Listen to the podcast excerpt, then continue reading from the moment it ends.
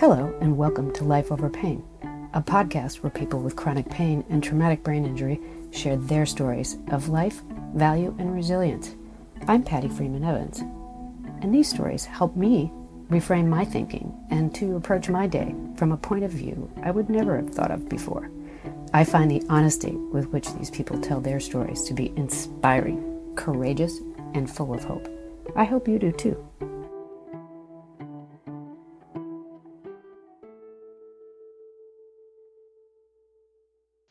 Terry takes care of other people. He helped his mom raise a family. Now he takes care of friends too. Throughout our nearly 20 year friendship, he's always helped me when I've asked. In fact, he's made a career out of helping people. Phil has been a pioneer and leader in the digital customer experience field for three decades. Creative Good and Collaborative Gain, companies he founded, are both based on helping businesses and their people be more customer centric and to support each other in the process. Moreover, he has championed the notion of asking for help as a means to success. He's even writing a book about it now. But last year, it was Phil who needed help. He suffered a concussion when he was hit by a bicyclist while walking on a sidewalk in New York. He wasn't diagnosed at the time, so he didn't get the help he needed. And because he had this injury, the man who teaches people how to ask for help wasn't up to asking for help himself. In the end, he's gotten good advice and followed it. Phil has worked hard at his recovery. He's doing well now. He still has work to do, maybe for a lifetime. Yet he's learned a lot from this experience. To value the slow, for one. We'll talk more about that. Overall, he's embraced his true self and found a sense of internal peace. So I figured I would ask Phil for some help. Would he share his story with us? Guess what? He said yes. Today, I'm talking to my very good friend, Phil Terry, who has an incredible story to tell us about resilience and practice mm-hmm. and luck. Luck, exactly. Hi, Phil. Hey, Patty. How are you? Good. Good. It's nice to be here. It's, it's nice to see your face actually yeah. in person. In person. I know. I often yeah. just uh, talk to people over the phone. This right. is actually nice to do it in person. Yeah. Thank yeah, you. Yeah. Absolutely. So, you and I have known each other for a long time. Yeah. You've been so kind to me and advising me through many different career issues. Yeah. Good. Good things. Yeah. And when I heard that you, there was an accident, I was pained mm-hmm. in many ways. Yeah. But such a surprising thing. You're yeah. walking along the street. Yeah, so I'm in Brooklyn. Actually, I'll never forget it because um, I was going to my poetry group. And I got out of the subway. It's downtown Brooklyn. We're meeting at Brooklyn Law School where one of the members teaches uh-huh. of the poetry group. And it was like something happened. I got turned around. I didn't. I, I got discombobulated. And I was in the middle of the block on the sidewalk. Okay. So I turned around and started walking in the other direction. Okay. And this bike came around the corner out of nowhere and hit me. On the sidewalk. Yeah, on the sidewalk. Yeah, head on. Where they're not supposed to be. Yes. Although actually in New York, it's not totally clear what the law is. It, really? Yeah. And they don't post anything. No you, bikes on sidewalk. Yeah. True. That, but there are bike lanes all over the place. So yeah, think... but most of the bike lanes are dangerous lanes. Like they're not really like protection for the bikers. So there's been a lot of promotion of biking. Yeah. Which I support. Right. But not enough protected lanes. So that pushes the bikes up onto the sidewalks. Uh-huh. In fact, just today when I was walking here, yeah. I was in Brooklyn and I was walking on a sidewalk that had been narrowed because there was a bunch of construction materials. I mean, it's literally two people would have to sort of turn to be able to pass each other. Right, right. And there was a bike coming at me. Oh my God. And I was like, I, I like, I yelled at the guy, which I, by the way I don't recommend. You don't know. you, I, I try not to do that. Good advice. Good you know, advice. And uh, yeah. like, what are you doing? You could Yeah. really hurt somebody. And to his credit, he got on the street after that. But it was like, are you kidding me? Yeah. Like, I have seen bikes, motorized bikes, going 40 miles an hour down a sidewalk. It's kind of the Wild West on New York sidewalks today. Scooters, bikes, elect, Right. you know, motorized bikes, motorized scooters. In fact, I, I'm now more scared of that than cars. I know I know that you were hit by a car. Thank God I wasn't hit by a car, right? Right, right, But you don't know And where it- these guys are coming from. right. And I look out for cars, Yeah. but there's not enough of these Yeah. that I am so attuned Yeah. to be really watching for them. Yeah. So when they're there, it's sort of surprising. Yeah. And also hearing about Yeah. your accident, it made me much more aware to say, wow, I really should be looking out for bikers because there are a lot, Yeah. there are a lot more of them, but it's not like Amsterdam where they're everywhere. I actually I talk to people like I practice defensive walking. They taught us to be defensive drivers, right? To- right. Well, I'm a defensive walker. I mean, it? Tell me about that. What's that? defensive walking is you're constantly aware of everything around you, Yeah. including behind you. Because I've been walking on a sidewalk and a bike comes out of nowhere behind me, doesn't hit me, but goes right by me. Now, if I had turned around or put my arm out, I Right. would have gotten clobbered. right? Absolutely, right. So I am constantly listening and trying to be aware of the whole environment. And when I cross a street, I look every direction because bikes Right. come out of nowhere going the wrong direction Right. all the time or scooters. And so, you know, I almost every day I see I myself or I see someone experience a near miss. That's a really good point. And I think I've been very aware Yeah. because I've been in New York for so Yeah. many years. We're in a new moment. Yes. Yeah, you. What what would happen on sidewalks before is you would get tourists who would stop in the middle of a sidewalk and you'd you know you'd crash into them or Right. you know they weren't Right. aware of their surroundings. They wouldn't step to the side or whatever. Right. But that was the extent of it, right? Yeah. You, you for the most part you didn't have to worry about bikes, scooters, Right. and I, I don't know what the next form of transportation that's going to be invented. Sk- skateboards with with with motors on Well, them, ho- right. Or not. Hoverboards. I don't. Who knows? So you you are walking down the street and this this The- bike so comes yeah, at and you. and I'll I'll say one other thing. I Yeah. you know so because I was discombobulated, I had previously stopped and pulled to the side and got my Google Maps out. okay. Even then, I didn't walk and but I I saw the phone in my hand and I looked down at that Google Maps Right.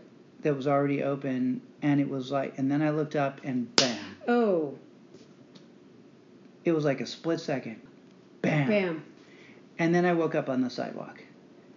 And people ask me what happened. I don't know. I know the guy hit me. He, but where did the concussion come from? Was it hitting my head on the sidewalk? Was it hitting something on the bike or him?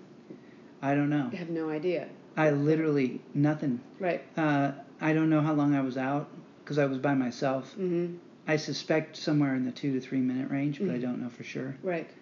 and there were these two women, uh, you know, good Samaritans came over, and um, at some point I became aware, but I couldn't talk. I couldn't talk for like 20 minutes. It was a very strange experience. Seriously, what, so these two women are there, was trying to. I'm on the you. sidewalk. You're on the sidewalk. You you, you wake up Yeah, and you're you're sort of becoming aware of things. Yeah. These two women are there, and you're trying to say something, and it just isn't. all I can do, I, I, I was able to think they were they were debating whether they should call uh, 911. They were young and they didn't know what to do. That's fair enough. Sure. And I'm like thinking, yeah, please call 911. You're screaming inside your head. But I Yeah, can't yeah. say. I don't know why, but I wasn't able to form the words. I couldn't move the mouth and whatever you do when you talk. You? Isn't that's crazy? And could you shake your head? Could you? You couldn't do anything really. Not really. Yeah. No. I don't remember if my eyes were even open. I do remember at some point. At some point, I handed them my phone Aha. so they could call somebody. Yeah. And I think you know we put my finger on it or something, and they could figure it out. Like they just like okay, who's in his favorites? So they Right. and they called Pat, Yeah. my friend, and uh, told him what was happening. Yeah. By that time, a police officer came and uh, interviewed the bystanders. No one really saw what happened. You know. Where was the bicyclist? He fled. He just left. Yeah. Supposedly, he yelled something like, "I'm hurt too," or something like that. You know. Oh. Oh. Really? yeah. Oh. Uh, some one of the bystanders said something about that, but no one knew anything. And you know, bikes don't have license plates on them, so Yeah, you can't. You can't track them. Right. so I never heard from the police after that. By the way, a little like really, the New York Police Department didn't follow up to find out Yeah. what happened. Yeah. Well, the police Um, never talked to us. They never spoke to you. Never spoke to us. See, that was a more serious accident with Yeah. a car. Yeah. You, you I don't, I don't understand what they're doing, Yeah. but um, I don't know. but it took about 45 minutes for an ambulance to come because it was rush hour in Brooklyn. Oh Lord. They That's took me not to a Meth- good time to get hurt, Phil. No, well, I didn't. I didn't choose a good time or place. You know, no. I wasn't. I wasn't in front of the hospital. Right, if you do this Right. again, Right. let, let's rearrange Yeah. the, uh, the logistics. Yeah. And then Methodist didn't really know how to handle concussion protocol. Nor, nor did One Medical, by the way. They don't have a trauma center. At, It was Methodist. It was in Brooklyn. I don't think they have a trauma center. Right. It's like an all-in-one. The ER there is not. It's a tough ER. hmm So the first thing they did was an X-ray. My brain wasn't bleeding. Right. They're once they've ascertained that, they don't pay attention to you anymore. You're not a, Yeah. a emergency, right? And they're like, go home and rest. But they didn't explain. They didn't say cognitive rest. They didn't explain what that meant. Right. So what did that mean for me? I don't know. I worked six hours instead of twelve hours a day. You know. Right. Right. And then I went out and gave talks in Houston and California. So and you by- get on a plane, which your head is not going to be happy. Were you in pain? Well, I was, I was in, I was kind of a mess. When I was in San Francisco for the councils, we had a big general session with Chip Conley, who's a great guy. He Yeah. started Joie de Vivre hotels. uh, So But, you- so but so anyway. I had this general session in San. Francisco with him and with Ellen Pao, you know, who yes. had sued Kleiner Perkins and then wrote that book Reset and was really one of the first women to really stand up to Silicon Valley. It was a great session. Mhm. I don't remember. You don't remember it at all. I remember So- we had the session. And somebody told you it was great. Yeah. And then I, I told you this too. I took a bunch of fr- my friend is a, a good close friend of mine. Roger Grunwald is an actor and hol- Holocaust educator. His mother and aunt survived Auschwitz and Bergen-Belsen respectively, and he had a new play, and I took about 50 people to it in San Francisco. And it was a one-man play, 11 different roles. It was a tour de force. It was very well received, but I couldn't follow it. Oh, I had no idea. I, I, I was totally confused. And actually, I didn't say anything to Roger because I thought, oh my God, this is not a good play. oh no. You know, and I brought all these people. But all of them were responding to it. And then uh, when I got back to New York, I, was, I, I couldn't keep my balance. I was unsteady. Oh. I had terrible headaches. I couldn't concentrate. Yeah. You know, Yeah. I was nauseous. Yeah. I like my so all this was new when you got back. So you weren't having Uh, these no, it was- symptoms no, before? I did. It You was did. getting worse. It was just getting worse. Yeah, you just weren't resting enough. Yeah, and it- I just I thought I'm just gonna roll through this. Sure, and yeah. One of my closest friends, Pat, was like he he was like you you got to go see a specialist, and Yeah. I was at first resistant to that, but then I finally listened to him, Right. I ended up at the Hospital for Special surgeries concussion clinic, which which is a great clinic, and you know I walked in and they had me fill out this questionnaire like. Do you have this? sym-" Like every single symptom, right, was checked. Check, check, check. And then, you know, they do these tests like, you know, are your eyes in convergence or not? Do you know, did you have that? yes. And so they were wildly out of convergence. And, Right. you know, all the, like I just, I scored poorly on all my tests. And, you know, I'm, First time in I'm your a good life. student. Yeah. I was, but the head of the clinic was like, yeah, you've got a pretty serious concussion and you should have come to us a month and a half ago because now your, you know, recovery is going to be longer. But she said, okay, this is what you need to do. You need to do cognitive rest. I said, what's that? She said, no screens, no TV, no phone, no smartphone, no, no computer, no laptop, no iPad, no Kindle. Oh God. Okay. I, am beginning to shake just thinking You about know. you know just completely detaching. Yeah. Yeah. And then no books, No no, books. print, no newspapers, no radio, no podcasts. No, you can't listen to things either. No. Oh my lord. Basically, here's what you can do. You can sit and talk to a friend one on one, no group dynamics either, Okay. because those are very, very hard. Right. And uh, you can talk to someone on a landline phone. Okay. Uh, and you can cook. And you can cook. And you can draw. And you can draw. Yeah, so my friends brought me some paint and some crayons and stuff, so I, I could draw. Uh, and that was it. that was it. No exercise, by the way. At first, you had to be off of exercise. You had to Wow. really. And my first response to her was something on the order of no effing way. Are you crazy? Yeah. Yes. By the way, with with the full verbal assault there, you know, I'm censoring myself for your podcast. Thank you so much. And she was like, "Well," and you know, this is someone who works with like all the t- top athletes, and I'm I'm like not anything to her. Like like I'm not some huge hulking guy, right? Right. You know, with a famous reputation, Right. giving her a hard time. She's like she's like, "Well, it's up to you. You can follow my directions, or you can have chronic brain deficits." Oh Lord. Oh, I think she said you, or you could maybe. She didn't say guaranteed. Like they don't know with the brain. True. But I'm like, um, and I thought about it for a moment. Even with my damaged brain, I could, I could figure out. Oh shit! Yeah. I need my brain. Turns out, if if I break my foot, Yeah. or God forbid something worse, I lose a foot, Yeah. I can still do everything I'm doing in my life today with some modifications. And perhaps they could even make you a new foot. Right. But But can't. turns out you there's one brain. That's it. And if that brain is Yeah. damaged and it's chronically damaged, it's a pretty big deal. It's a big deal. And I hadn't thought about that until that very moment. I hadn't taken it seriously. I really hadn't. You wouldn't really. And my doctors hadn't. Uh, yeah. At the Methodist and mm-hmm. One Medical, which is a, a good group for the most part, but they didn't they didn't tell me about cognitive rest. And I spoke to my doctor later after I was a patient at HSS at, at the Hospital for Special Surgery, and she said, "Well, I'm always I know how busy New Yorkers are. I'm afraid I'm asking too much." I said, "No, yeah, that's like no. You've got to Yeah. you've got to tell people Right. this is the protocol, Right. and it's serious. Right. You know." You know it. I. I think my the, my doctors are fantastic, Yeah. but I didn't actually go to sort of a a specialist kind of. Yeah. This is what the only thing these people do, Yeah. and they never. They said you should rest, but they never really. they didn't sort of- define it. You got the same treatment I got at yeah, first. Yeah. yeah, exactly. And so, you know, I said, well, what is rest? And, Yeah. and then, you know, they said, well, you know, you know, don't, don't, if it, if you're, you start to get tired, stop doing what you're doing. You know, they Yeah. weren't really all that specific, which was very frustrating to me, and remained so.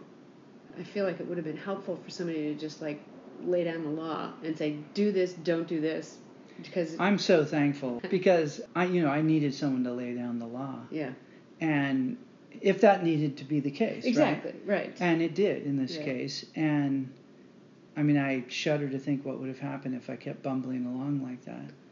You know, Right. I think I'd be, You might be Uh, falling over right yeah, now. I might be in pretty bad shape, or Yeah. maybe I would have eventually recovered. I don't know.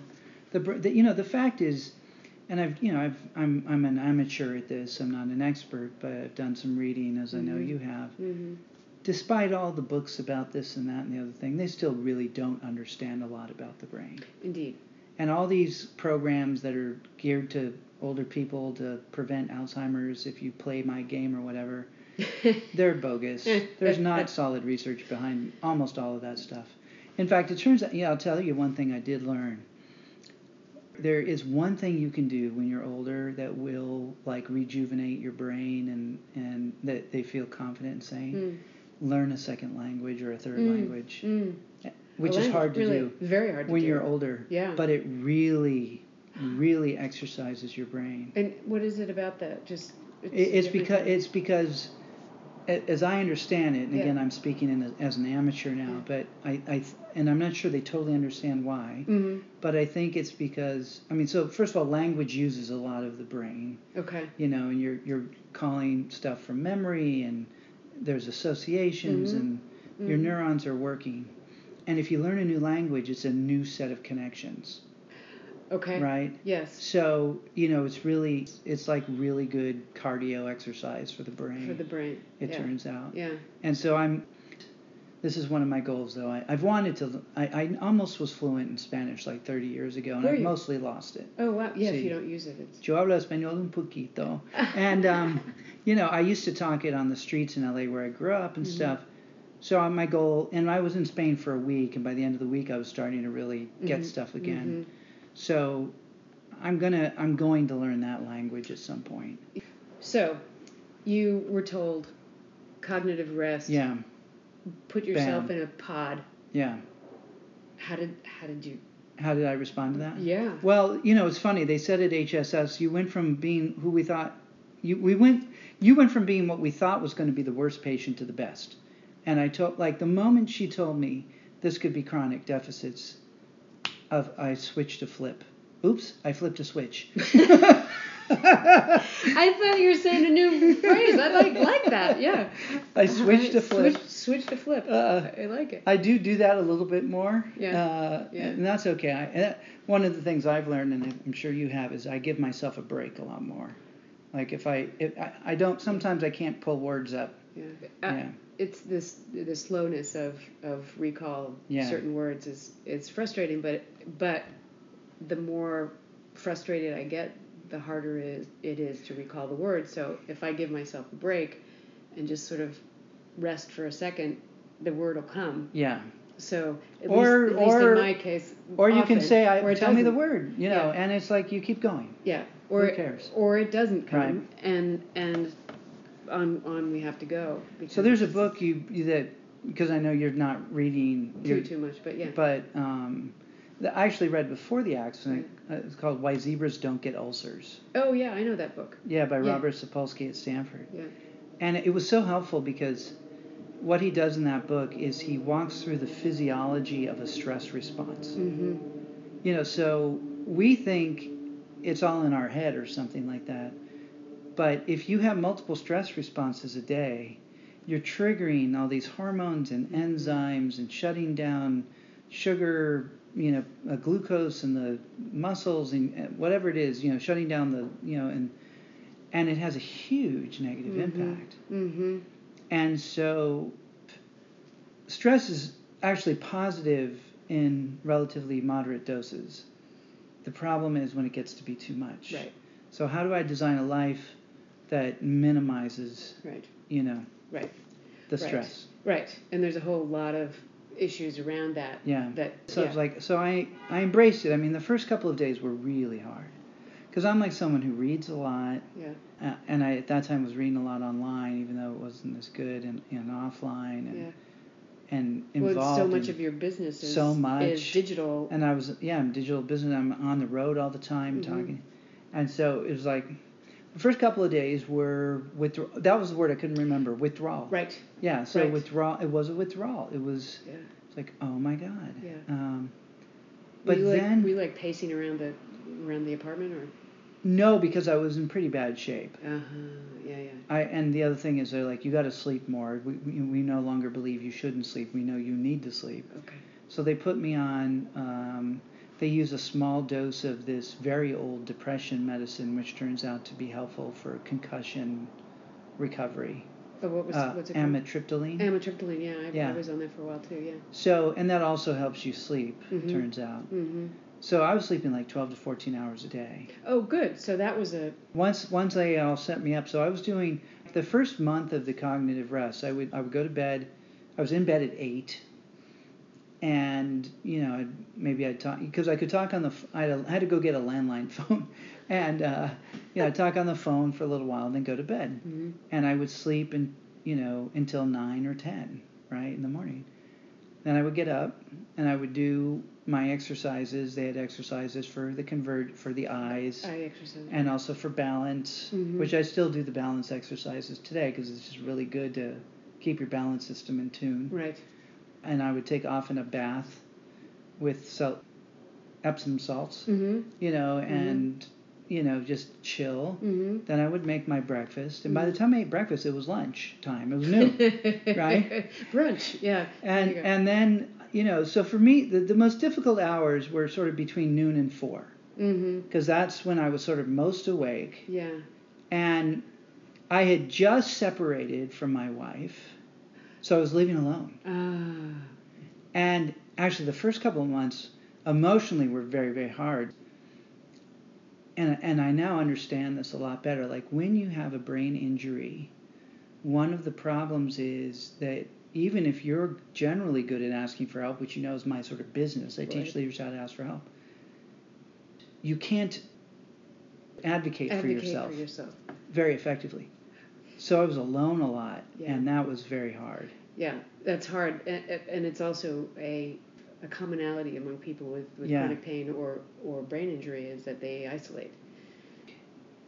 You know, what the problem was like I couldn't do like social events. Right. And when I needed to see people was like in the middle of the day when they were working. Mm, you Very know. difficult to make it happen. And I, I think, frankly, some of my friends didn't appreciate the level of what I was going through. Right.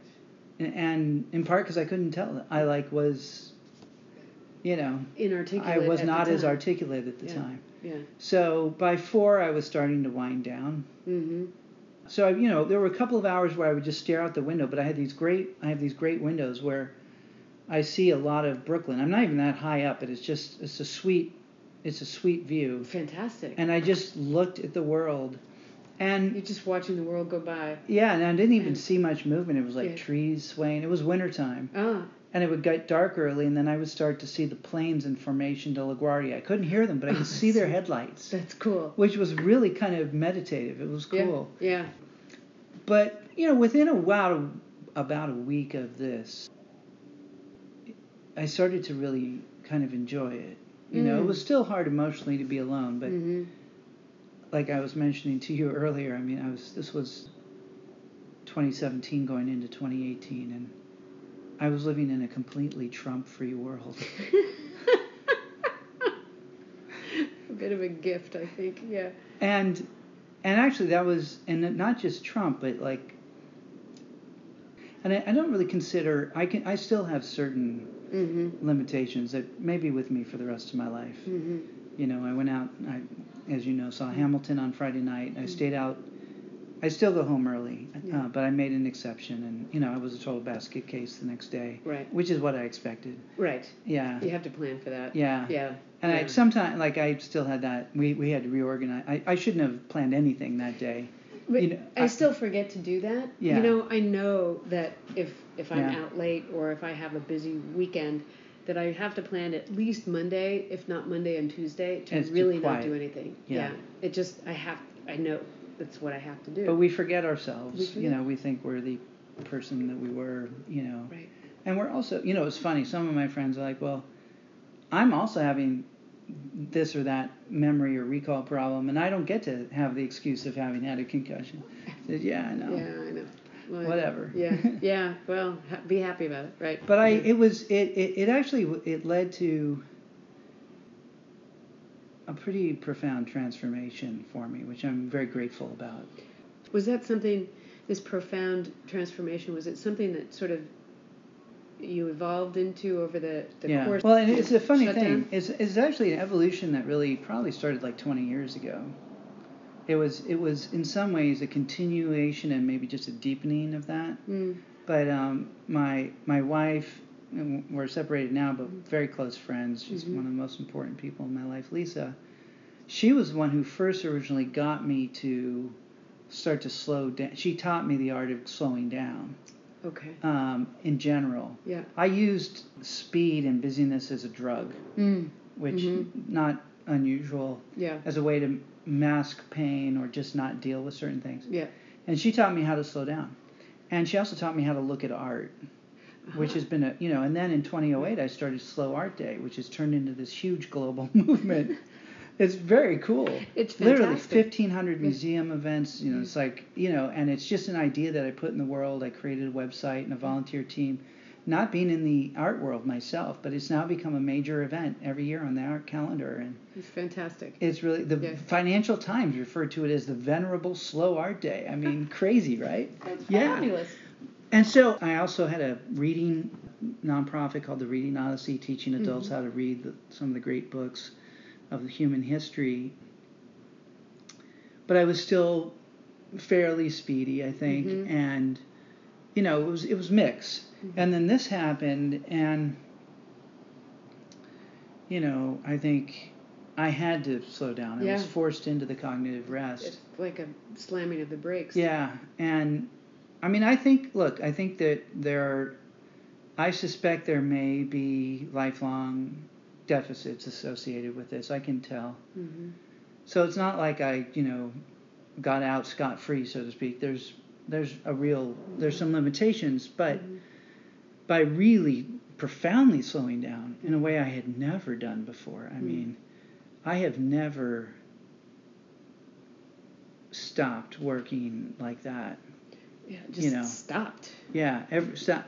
And I've had periods where I've been sick and I've gone through some health problems, but even then I was still there was a lot of cognitive input still happening. Mm-hmm. Whereas this is like really like being like on a, a Tibetan monk or something, right? Like Right. you're you're just totally disconnected from the whole global 24-hour entertainment multiplex we've created, you know. And that was really good. So I, I slowly took me it took me about 14 months before I could start working again. Mm-hmm. I also, by the way, I screwed up. Like I didn't claim disability right off the bat. So, like Oh. finally, when I realized it was too late, and so uh-huh. if you if you right. if you get a brain injury or something where you're going to be out for an indeterminate amount of time, you you got to like tell your insurance company and Right. workers comp or whatever it is, you know, or you know, long term or short term disability. Do it right away. Yeah.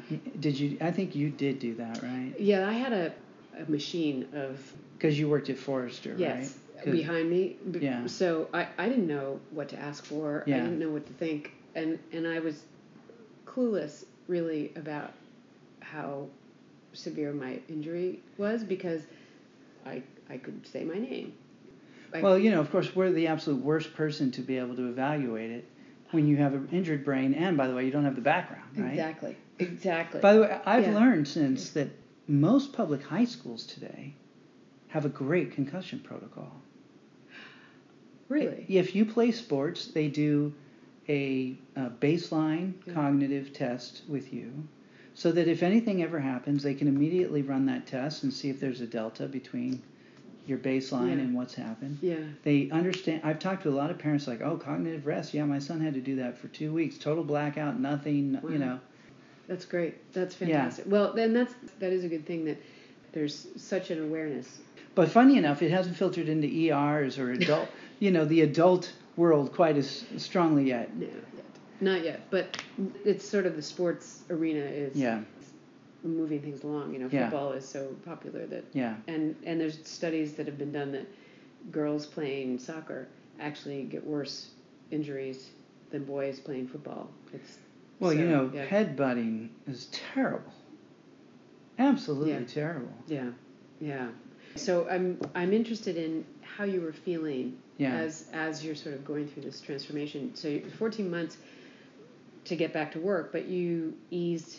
I eased in, yeah. I think it was like three months before I could start to. I think it was three months before I started reading offline. That was the first thing I could do. Mm-hmm.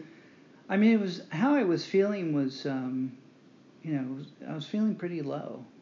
I also, you know, I had light sensitivity. Mhm. I had all this stuff, you know, Mhm. sound sensitivity. Mm-hmm. So if I rode the subway, which I still do today, I wear earplugs. Yeah. You know, I know Yeah. you do that as well. Yeah.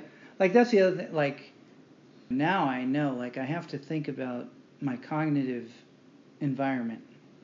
You know, and if I'm going to go do an important meeting, then I've got to conserve some of the cognitive juice I have. So, for example, I've got to wear those earplugs in the subway. Yeah. Because if I don't, I'm actually using cognitive energy Right. to process the onslaught of sound. Right.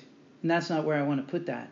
Right. You know, Right. I never thought about that before. No, it wouldn't have occurred to me that hearing something is actually cognitive work. Yeah, So when I go out into the world, I, I have my sunglasses on, even if it's Yeah. not sunny, and I have my, my noise canceling headphones on, yeah, and I'm sort of in this like marshmallow of Yeah. my own protection, yeah, so that at least I'm reducing right. the amount of information. And by the way, this is also re- like when you do that, you have you have to be doubly careful walking around because if you've if you've decreased your hearing capacity, which is what you and I do when the, that that means you can't hear a bike as as well, or so Right. you have to be t- two times the defensive walker right, you exactly, might otherwise be. exactly, and so so I can't zone out Right. either. You you can you can you can you know level down the sound uh, the, the the sound and by the way there's increasing research like we have neglected sound as an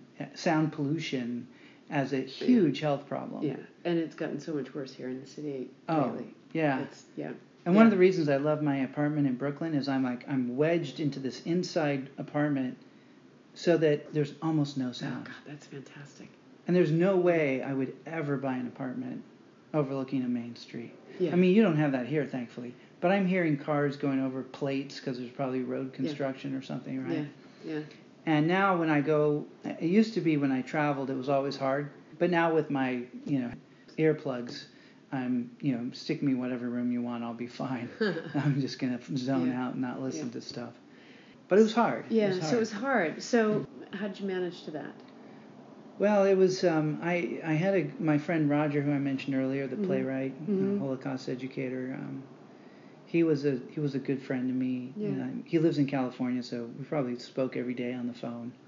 That was really helpful. That's huge. Yeah. Um, my friend Pat was very Mhm. helpful to me. Uh, my friend Michelle, very helpful to me. hmm The the thing that really made this all so difficult too was this this was a moment when Lisa and I had just separated. So this is my you know Yeah. life partner, Right. um, woman who I you know love so much and has given me so much, and we're we're not in touch at all at this point. Right. We're we're now you know in touch a lot and things are things things have evolved into a, a close friendship, but that that was that was tough. But not then. Right. That was tough. No, I was also, I mean, I was very tired. Mhm. I couldn't cognitively process very much. hmm So it wasn't like, you know, I've been sick before where I'm like on the phone, I'm getting people to visit me all the time. I'm really, I couldn't do that. hmm And I didn't realize, like, I should have asked someone to do that for me, but. uh, But the problem is when you have a brain injury, you're not Mhm. great at self advocacy, even though I have been very good at that in the past. Yeah. But you might have been too tired to have people. Yeah, but see if people so- had said, "Look, I'm just going to come over Wednesday afternoon for 15 minutes to say hi. I'm going to bring you lunch," Right. that would have been amazing. That would have been great. Right. But no one did that, right. and and I was left alone on Christmas Day. No oh. one came on Christmas Oh. Day. That was probably the hardest day. Yeah. I was like a month into the cognitive rest, and Oh. I that I was that was probably I'll, I was pretty upset. Yeah. That was hard. Yeah. I mean, my sister called. My, I've got Mhm. family in California. Mhm. And my, my cousin, who's like a sister to me, came a couple days after Christmas to spend three days with me, which was great. Lovely. Yes. And my sister had been with me in November, and we had had a great time. hmm But that was tough. Christmas, I mean, yeah. when you when you have a brain injury, you really, if you're single, you need someone, a friend or someone who can do some advocacy for you, hmm and not wait for you to ask them what for what you need. That you know, it's a very good point you make because people often say, "Well, I'm here. Whatever you need." That's the least helpful thing anyone can say. Yes. whether Just it's do something. cancer or Yeah. whatever. It Hey, I'm coming matter. over Wednesday night with a souffle. Boom. Great. Yeah. It's like great. Don't Just- make me think about this. Just do And something. If I'm, look, if I, the thing is, if I had cancer, if it wasn't brain cancer, Yeah. I, I would, I would organize because I'm good at that. Mm, It took me months to realize Yeah. what was going on. yeah. I wasn't organizing it because I, did, I was You not able to advocate. My brain wasn't Yeah, functioning you correctly. didn't have the cognitive wherewithal to be able to do that. And- Yeah. And so it is, and I think all of us on the outside of you don't want to bother you. Yeah. Don't want to, you know. Yeah. You know. I mean, people. 'em- yes, you- exactly. And I, you know, I wasn't. don't know what to do. And Right, I wasn't going. Well, we, you know, that's part of the education that I think would be very helpful to Mhm. happen. Like, you know, ERs and trauma centers need to know pro, concussion protocol, Mhm. and they also need to know support concussion protocol. Mhm. Like, here's a sheet to hand to a friend of yours, or read this to your friend, or tell them Yeah. tell them to go online and look for the, you know, concussion protocol support. Right. Blah blah blah. Right. If you're single. Right. You know, so they'll read them like, okay, he won't be good at advocating for himself, so you need to just come over, tell him you're coming over at two o'clock and bringing a souffle Right. or whatever. Right. And even if you stay for 15 minutes, it would make a huge difference in their day, Right. and that would have been true. Yeah. And like if if someone had come for 15 minutes on Mhm. Christmas Day, Mm. it would have been all the difference. I think you know it was it was I was I was very sad and depressed. Mhm. Yeah. And I've had depression through my life. This just magnified it a little bit. Mhm. Mhm. I still struggle with. Oh, it's lifelong. Mhm. I'll always have depression, but I'm now I'm in a better place than I've ever. been. it's hard to sort of cheer yourself up, you know, when you're by yourself all the time and your brain doesn't really know what to do. You know, you're light sensitive, you're sound sensitive, you're Yeah. not getting anything going on. Yeah. Books, magazines. Yeah. I mean, books are such an important part of my life, and there I'm back to books, so that's great. But Yeah. I think it took me. It was a while before I realized, oh, you know, I'm not. You know, I need more help. And Ah. again, in past when I've had health Yeah. problems, I've asked for help right away. Say the funny thing about a brain injury, uh, even after I saw my doctors and I went on their protocol, I think I think it took me almost a year before I really realized, okay, I've actually had a brain injury here. I had a a scenario where I sat face to face, you know, three feet away from Yeah. uh, one of my doctors, and she said, "You know, you have a brain injury, don't you?" And this is probably a year after the the The injury, accident, yeah. and but I wasn't diagnosed, so this was Yeah. You know, so she's she's like looking at me saying, "You know, you have a brain injury, right?" And I'm going, "Oh yeah," and but in my head, I'm like, "I don't know what she's talking about." What are you talking about? Yeah, I don't know what she's talking about. And so Yeah. I began to start telling people I had a brain injury, even though the acceptance of that fact was very far away. So one of the things I experienced, I don't know if this was true. So I, and they're connected, I think, but I had trouble accepting it, but other people did too. Your friends and family. Yeah. Yes. Because they look Yes. at you and there's nothing physically wrong, Yes. Exactly. And you can talk, and you can talk. right? So that Yeah. you seem, people will say, oh, you're fine, you're back, you're fine. And Right. it's very difficult for them, you know, to to understand sort of what's going on in your head because they can't see it. Yeah. So, one thing I did, I can't remember what the site is, but there's a there's a, a brain injury group. It's a small small Like online group. thing or? Yeah, Yeah. that um, they had they they wrote a, a blog post that is like you know, Here's what you tell your seven friends. things that you should tell your friends. Oh, I should look at that. Yeah, I'll, I'll find it for Yeah. you because it was really it was really good. It's like you just have to understand that things are going to take me longer to, to do. I need more rest, you know. And I gave it to, I printed it out and I gave it to my family. I gave it to my friends because you know I couldn't really articulate it that well, but it really was concrete about saying no, I really am not the same as I used to be. Right. And I look the same. right, My voice sounds the same. You know, I for the most part I remember most things. The the stuff that was in and around the time of the accident is the fuzziest, but mm-hmm, you know, mm-hmm. my deep memory isn't.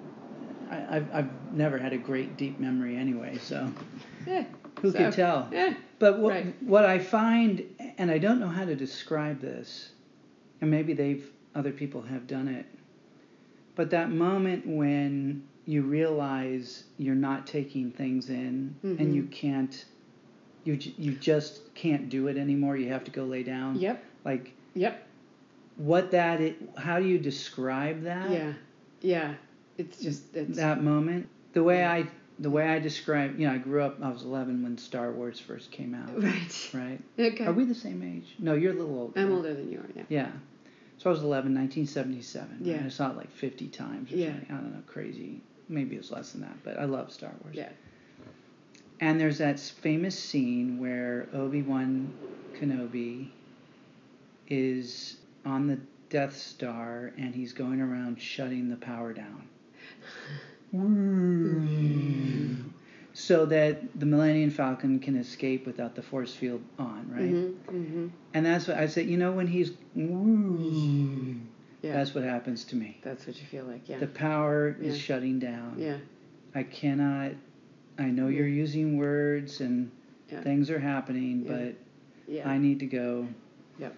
lay down, or I've got to like go rest, or this Yeah. isn't computing. right. Right. Things are not happening, and It's a very weird experience, isn't it? And it's a whole body experience, oh god, when it's bad, it's it's a whole body experience. and it's a pain that's not like an, any other pain. Mm-hmm. It's for me, it's like a sensation of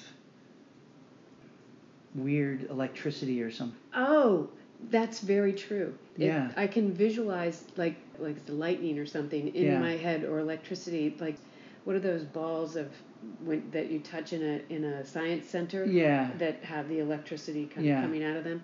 It in my head particularly, but Yeah. also around my body. My legs, my Yes. arms. Mhm. Yeah. Yeah. Maybe the, you know, it's the nervous system, I suppose, that's Sounds like it's short feeling. circuit. It's, yeah, it's short circuiting, or it's like no. Yeah. Usually a headache, of course. Mm-hmm. Yeah. Increased sensitivity to light and Yeah. sound. Yeah, and and realistically, you know, my uh, my doctors have have encouraged me to say, well, you should take periodic rests, and that way, you know, you can catch this before you're at that point. And it's just it's very hard for me to. It's very hard to do that. It's You know, uh, uh, I uh, before the accident, so five years ago or so, Mm-hmm. I was I had very bad feet pain on the outer Mm. outsides of my feet. I remember that. Yeah. I'm bow-legged, and so I, I went I went to the hospital for special Mhm. surgeries, uh, foot specialist. hmm I'd had this problem for ten years, and it was identified as an ankle problem. And he did a good job. He's like, "No, this isn't your ankles. This is the tendons on the outside of your feet. Oh, They have you have damaged them." okay. And he said, You're so young, I don't want to say this, but there's the surgery where we basically break your foot, rebuild it, put in new tendons that are like donor tendons, I guess, Oh, mm. you know, from cadavers Pigs or something. Oh, yeah, right. Or, I don't know, maybe other animals. Oh, yeah. And, but he said, We have to do it on one foot, takes six months to recover, then we do it on the other one. I'm like, I'm like ah, Can I have door number two, please? and he said, Well, let, you know, and so I ended up, I, I worked with this uh, somatic therapist hmm hmm and he slowly and surely over three years taught me a new gait, a new way to walk. Very hard to do. I bet. And it takes cognitive Effort. effort. It must be exhausting. Because if you've walked for 50 years Yeah. in a particular way, Yeah. you know, those, those neuronal pathways are super well worn, right? Absolutely. So it took three years, and I'm still working on it now, Yeah. but I rewired my, my gait. Wow. and my feet are much better. So I can I walked here as I mentioned from Brooklyn. That's you a long walk. Yeah. And I like I one of the things I've I like walking because it, it it's a slow way of experiencing the world. Yeah. You know, Yeah. and it it, gives you a different connection to the Mhm. environment, to the city. Mm. Yeah. Walking like walking around New York is just one of the great great pleasures of, of Yeah. my my life. Yeah. It's just fantastic. It's just every the variety and uh, diversity of what you see Yeah. is just. just But it was lot, it was hard Yeah. and it was good preparation, I guess, for this thing too, because I'm having to rework other things like my pace of work. Right. And so how over these sort of 14 months Yeah. so three months you're sort of without anything then you start sort of rolling things back you start reading you start bringing Reading in print, I could Yeah. do. I Yeah. could do first. yeah 15 minute stints on the computer, but Yeah. it, it it it took. I think it was probably 14 months before I was able to really work on the so computer. did you start getting a little excited as that as you started adding things back or was it was it not until you really start able to think that about engaging with other people Well, it was a mixed get to that? bag. I was Yeah. actually, uh, you know, in some ways, I was ready to go be a monk. you have the hairstyle for it, Yeah. For the monk. yeah, right But I, I, I basically am not on Facebook or Twitter anymore. mm-hmm. I have accounts there, and once in a while I'll do something. But it's you know basically what I've learned, and this may, maybe this is an important thing to emphasize for this is, I've learned that your there's a brain budget, and every person has a different budget. I Mhm. had a bigger budget before the accident. I have a smaller budget now, Mm-hmm. and some things are more taxing, if you will. Mm-hmm. So uh, being on the computer uh, or on a screen is Mhm. more taxing. Mm-hmm. So I try not to do that on anything that I don't have to. Okay. I have to do corporate email and Slack because that's my company. Right. And we have peer coaching calls over Zoom, so I'm looking at the computer. Okay. But I'm not reading ebooks anymore. You know, one of the things, one of the great rediscoveries for me was I've always been a big reader, but I'd Mhm. started reading more ebooks and Yeah. it's really unsatisfying. You don't retain as much. And once I started reading in print again, I really saw how much of a Yeah. better experience that is. I started writing, but Mhm. not on the screen. And I discovered something that really I would not have learned otherwise, which is I'm a much better first draft writer by hand. Really? Oh, yeah. There's something about the screen that boxes you in and conservatizes you, at least for me. Interesting. So if I write by hand, Yeah. I'm a more creative writer, it, and then I can edit on the screen. Sure. I don't I don't finish my drafts by hand. I don't. I'm not a I'm not so good a writer that I can spit out great text in one try. I think John Maynard Keynes was that, but I study him. The other thing I did is um, I was since I was able to read read was I was reading a lot Mhm. in print, Mm-hmm. and I started becoming a lot more sensitive to the writers in the nonfiction writers that uh, that I liked Mhm. their their language. I became much more. It's been a long time since I'd been as sensitive to language. I mean, I've, you know, I've done poetry Sure, and stuff. I have sure. some sensitivity, but I became a close reader, and then I would like I would find something that I thought was really well done, Mm-hmm. And I would analyze it by writing about it. So Laura Hillenbrand wrote Seabiscuit. Yep. Well, most people have seen the movie and they Mhm. like it. Few, some have read the book, but it turns out she, her in her introduction and actually throughout her book, she provides a master class in great metaphor construction. Does she really? Oh my God, she is a great metaphor writer. Wow. You know, there are lots of business books that you know fail the test of good writing because they use a bunch of bogus cliche. You know, tired, right, right, right. shop-worn cliches. I mean, just terrible stuff. Mhm. You know, you can barely gag your way through it. Mm. And some people contend that you can't have bad writing and good thinking, and I think there's something to that. Um, and I think you know, but but certainly it's a joy to read Yeah. people who are good thinkers and good writers. Yeah. And Laura Hillenbrand, you know, she writes popular histories, but she does them well. Mm-hmm. And her she's got great language. Mm. She's got really good, and So- she writes from her bed. She has MS. No, Lyme. No, maybe. What does she have? Uh, maybe that thing. What was that thing called that came out that people started getting more of in the '90s? Like Epstein. Fatigue. Epstein. Epstein Barr. Yeah. Yeah. Yeah. Chronic fatigue syndrome. Yeah. She has something where she can't really get out of bed. She writes in her bed this Mm. like I cannot write in bed half a quarter or tenth as well as she can. But I discovered a joy of like taking a taking her introduction. Her introduction is great. So here's a book about a horse in the 1930s. Mm-hmm. So what is the average reader going to think? I don't give a damn about a horse, and certainly in the 1930s. Right. And if you're going to write a book set in the 1930s, talk to me about the Great Depression or Right. uh, Hitler and the rise of Nazis and fascism or FDR or whatever. So her very first paragraph addresses that head on in terrific language. Like she, I'm like, "Ah, she knows what she's doing here, and she knows her way around the written word. Um, she knows her. She creates good, good metaphors, and that's a real test, in my opinion, of a good Mm. writer. Mm. It is hard to create a fresh metaphor. Well, and particularly one that applies to what And-. And what she taught me is the metaphors that work the best work on multiple levels. Mm-hmm. They work. They take an old cliche and twist it, but then Mm. bring it new meaning. Mm. They the language itself like reflects the 1930s or something. Like she Mhm. she's working at multiple dimensions. Mm. And so I would write 10 pages on her first page.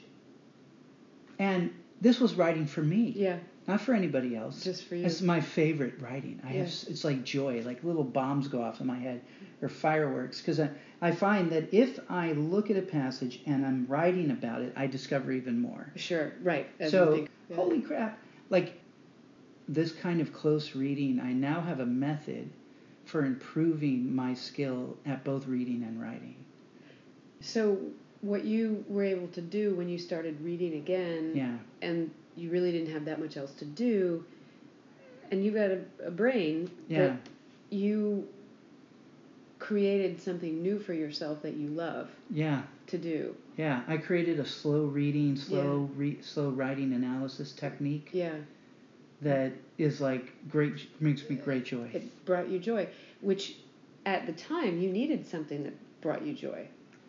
The other thing that happened, which is so interesting, is that I've just started going back out on the road giving talks. Oh wow, that's big. It's big, and it you know I had this big talk at Capital One that went very well, and I was very nervous because it was the first one back Mhm. since, and it went very well from what I can tell. But an important shift has happened, where it's hard to describe because I, it's not that I don't care. I want to. It's not that I don't care what the audience thinks. In other words, I want to be sure I'm, I am bringing something with integrity and value, and quality.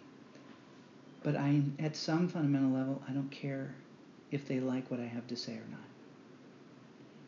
And what do you think that's about? It's like, oh, I have like, I don't need their validation. Uh huh.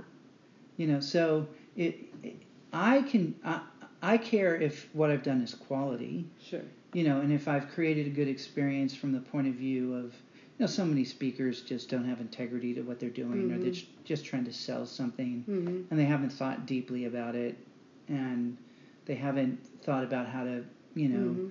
inject humor and other things so i do all those things but i also don't care like i understand that my customer experience message is a challenging message which is it's really aimed at the most senior leaders it's like Mhm. you have to get out from behind your desk and directly experience customers because if you don't do that and most of you don't you will develop blind spots and get in the way of the people of your company who do understand your customers and it will hurt what you're doing and i share what warren buffett did to do that what steve jobs did to do Mhm. that what sam walton did to do that but you know the number of ceos who actually get out and do that i, I is not a big list Tiny. Right. and so, and you know, my being there saying this, uh, you know, uh, in other words, like before, it was like, oh, you know, did they like it? Does that, whether they like it or not is independent of whether I think the idea is good. Like Warren Mhm. Buffett, you know, talks about you're neither right nor wrong because the market agrees or disagrees with you. You're right or wrong because your reasoning is sound and Right. that's what you're going for, right? Right. And I think I've really embraced that now. And do you think that this epiphany Yeah. came because of this time that you spent Yeah. sort of slowly Yes. developing? How, Oh, yeah. And how how do you think that you came to that?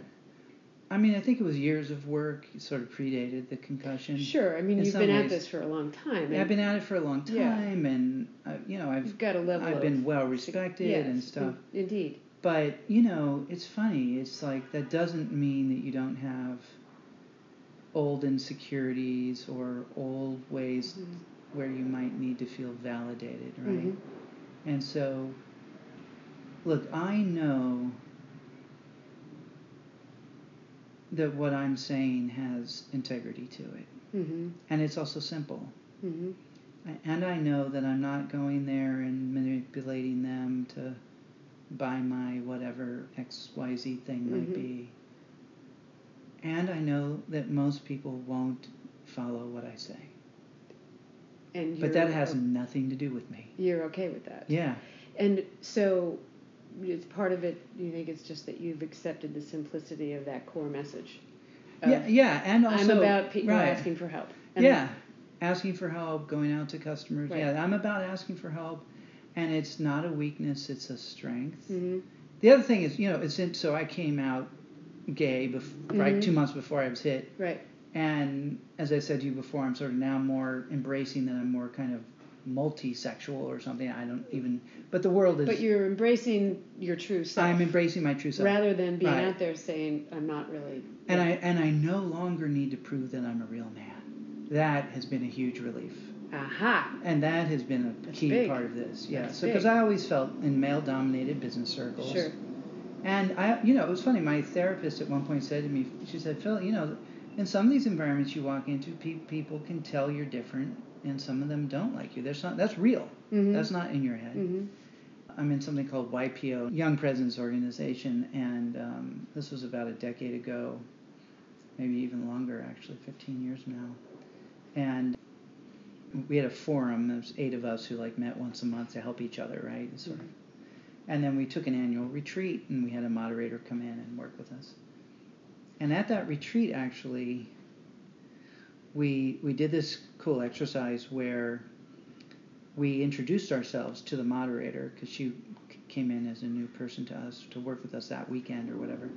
But the way she had us do the introduction is like, if let's say it was time to introduce you, Patty, you wouldn't say anything. We would each say something about who you are I see. to introduce you to the moderator. Right. Patty is blah blah blah. Patty Right. is blah blah blah. Well, one of the people said, "Well, Phil, when I first met him, I didn't like him. I had a huge reaction to him. I thought he doesn't belong here. What's he doing here?" And over time, he's he's the one who's had the biggest impact on me. I respect. Right. He has this fundamentally different way of seeing the world that's been incredibly helpful to me. And I went up to him afterwards and I said, you know, thank you, thank you Yeah. because uh, you know you validated that this isn't just in my head that when I when I walk into business environments where I don't know anyone or they don't know me it can that's true at Harvard Business School it's been you know Yeah. it, it can be true in many different situations. There's initially can be a very negative reaction to me because people can feel that I'm just doesn't matter what I'm wearing mm-hmm. you know? Yeah. it I think from from their point of view I've got a dress on you know? They might not say that but i might as you know they're like there's something they're reacting to. Now equally true for certain usually a minority number of people they're immediately drawn to me Mm-hmm. for things you know and that's the Mhm. thing that i'm also embracing more Mhm. like the the thing i've been ashamed about about myself Mm-hmm. my different way of seeing the world you know my different way of being a man Mm-hmm. you know, so I like I, I was saying to some, you know, when I was at Harvard in the '90s, I fought a lot with the other students and teachers about the sexism on campus. Uh huh. And I said to someone recently, you know, the, the reason I did that isn't because I'm some advanced man. It's because when my mother, when I was 10, my dad left. My mom basically had a nervous breakdown and put me in charge, and I became her consigliere, and I experienced the world through her eyes as a single woman in the 1970s Yeah. who got fucked every single way Right. you know Right. no matter what Right. that i i was very close to that experience she would come home at night and tell me about her day Right. it was a trippy scene Yeah. Clearly. and she was trying it was the 70s you know and she was trying to you know do the best she could. do the best she could and that's why i'm more sensitive and i've also done some other work in therapy groups with women that I, where i've learned a lot about women and working with women but it's it's not because i'm naturally more sensitive than most men especially white men in Mhm. america it's because i've had some experiences that have shaped me differently Mm-hmm. and so i see things differently for that reason Mhm. right and i used to count that as a negative as a handicap Right. in some ways or Because it makes you different. because it makes me right? different. Makes you different. and I find many Yeah. business environments completely insufferable.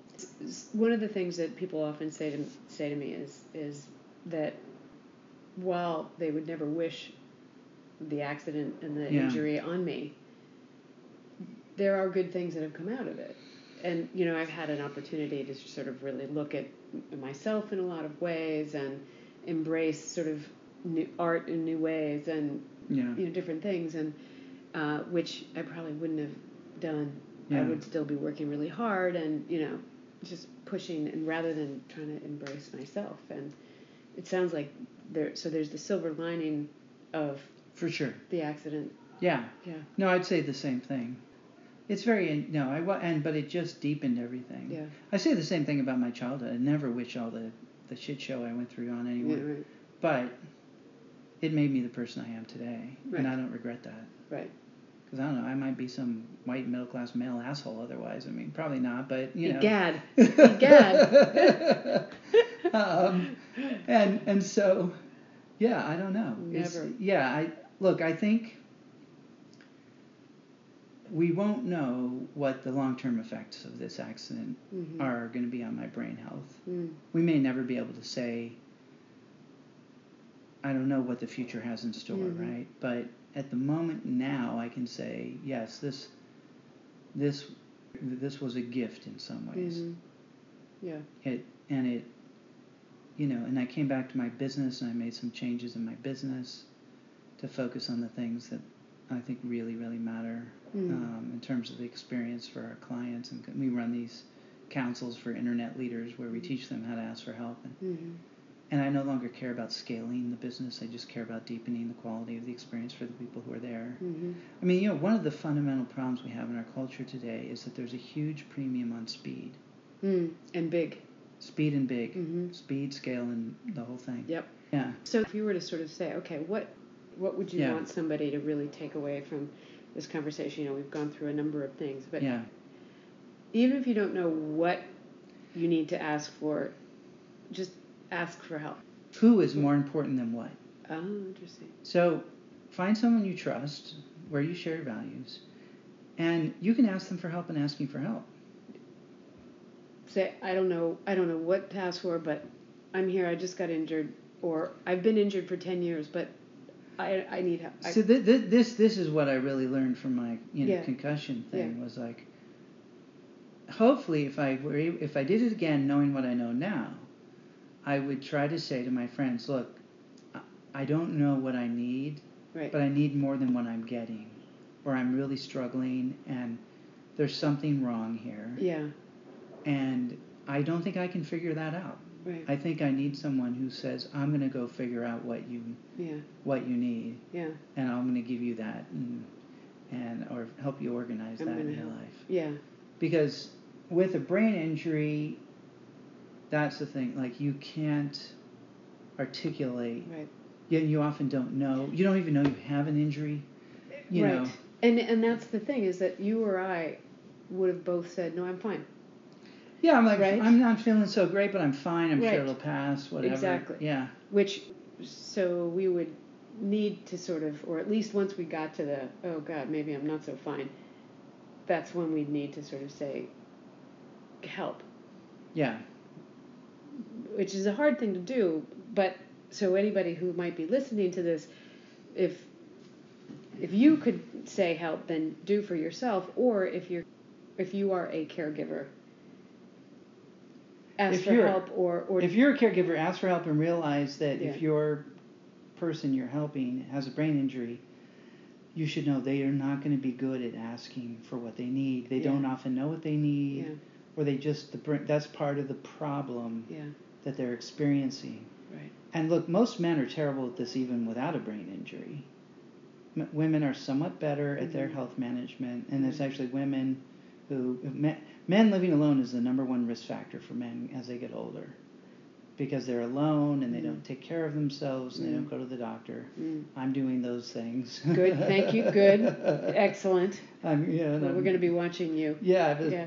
Um, and I have, you know, I have a social network, Yeah, which always needs strengthening, but I do. always, yeah. You know, my dad was more the typical man who, Mhm. you know, isolated and, Mm, you know, hmm he just, he was not, he was not, uh, he was not good at knowing even when he needed help or asking Mhm. for help or listening and then acting on it. Whatever. hmm hmm But yeah, I would say to your listeners, like, if you're a caregiver, know that the person doesn't, is part of the effects of a brain injury is they don't know what's going on hmm at some very important level. hmm And they're finding that hard. Yeah. And you are too, probably. Yeah, exactly. Yes. Yeah. Yes. And uh, if you're the person with a brain injury, know that. And in any case, you need help to figure out what's the environment you need to create, what's the support you need, and what do you need friends and family members, uh, people on the periphery to do. Can you Mhm. give them direction?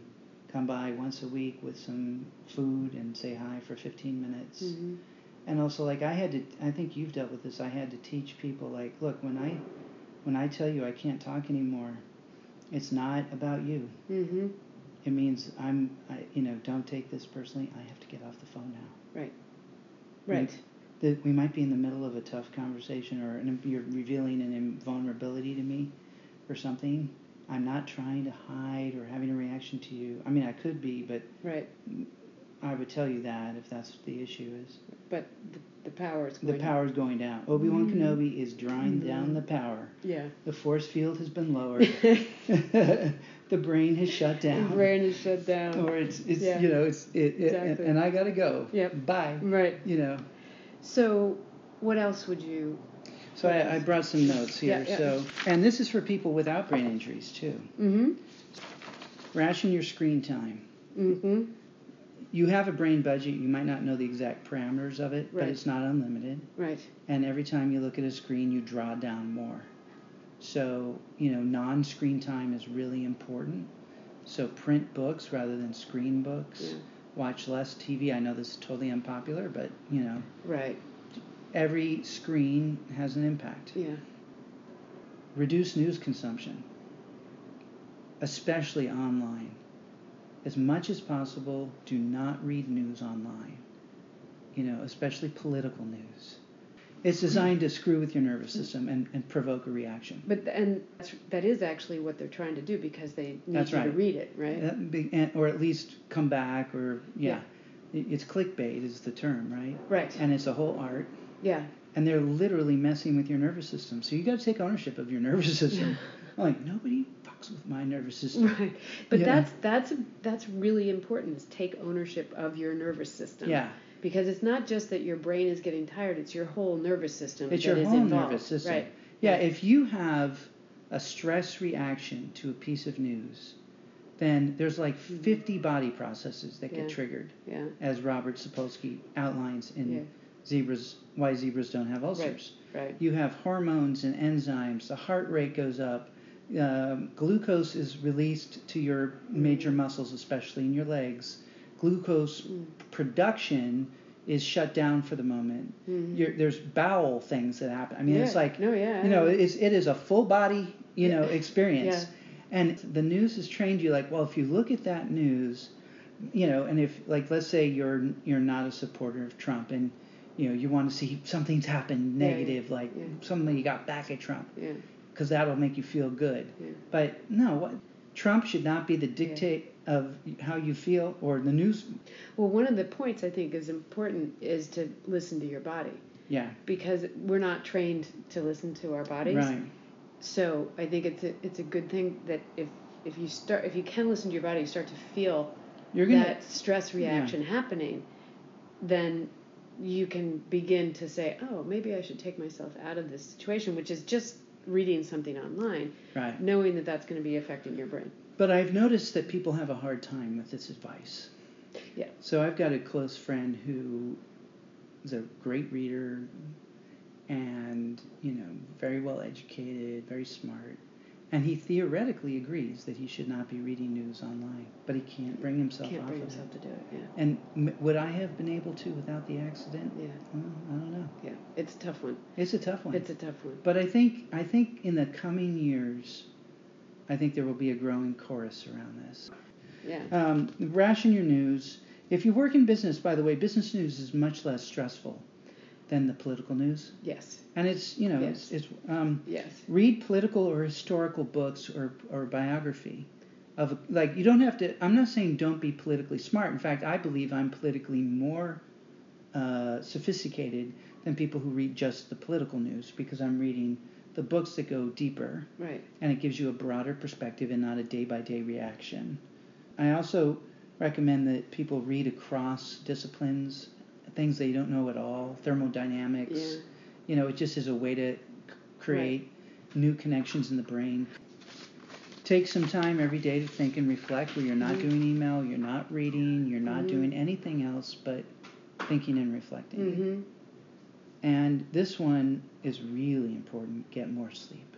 Get more sleep. There's a great been all over book called. Why We Sleep. Yes. That's really good. And if, if, if any of you out there are interested in getting more sleep but don't realize why, get that book, Why We, why we Sleep. Yeah. It's by a Berkeley professor. Yeah. And look, like, ration your time. Figure out if you're going to watch TV, what can you handle? Like, I realize I can't handle violent stuff. Before the concussion, I'd watched the first seven seasons of Game of Thrones. and I said, I'm not going to watch any more Game of Thrones. Right. But then it came on, and I was like, ah. And then I real what I did was, once it was over, I asked my friend who'd watched it, give me the whole plot, tell me who gets killed. Right. So none of that will worry me. Doesn't. So then I can just watch for the production values, the Right. gorgeous costumes, the sets. The I mean, they just did an unbelievable lavish production. Yeah, it's you know, beautiful. twenty million dollars an Oh episode. lord. Those dragons are amazing to watch. They are beautiful. And you know, and just tell me what to you know what's coming, so Yeah. I don't, I my so I can put my nervous system on the low alert and I can Right. just enjoy that piece of it. So Right. if there's certain shows you really want to watch that, but you're worried they might amp you up or upset you, get the plot. Yeah, it, it's a really great idea. So you know, Yeah. it's not the the plot's not the most. I mean, some shows it's the most important thing, but Game of Thrones is not the most important thing. It's it's No. it's the production, Yeah. especially in the later seasons when they went off the whole softcore thing. That was, oh, thank you so much. I so appreciate your Yeah. thoughtfulness and time and to share your Yeah. story. Well, thank you, Patty. How fabulous. thank you, thank you, thank you.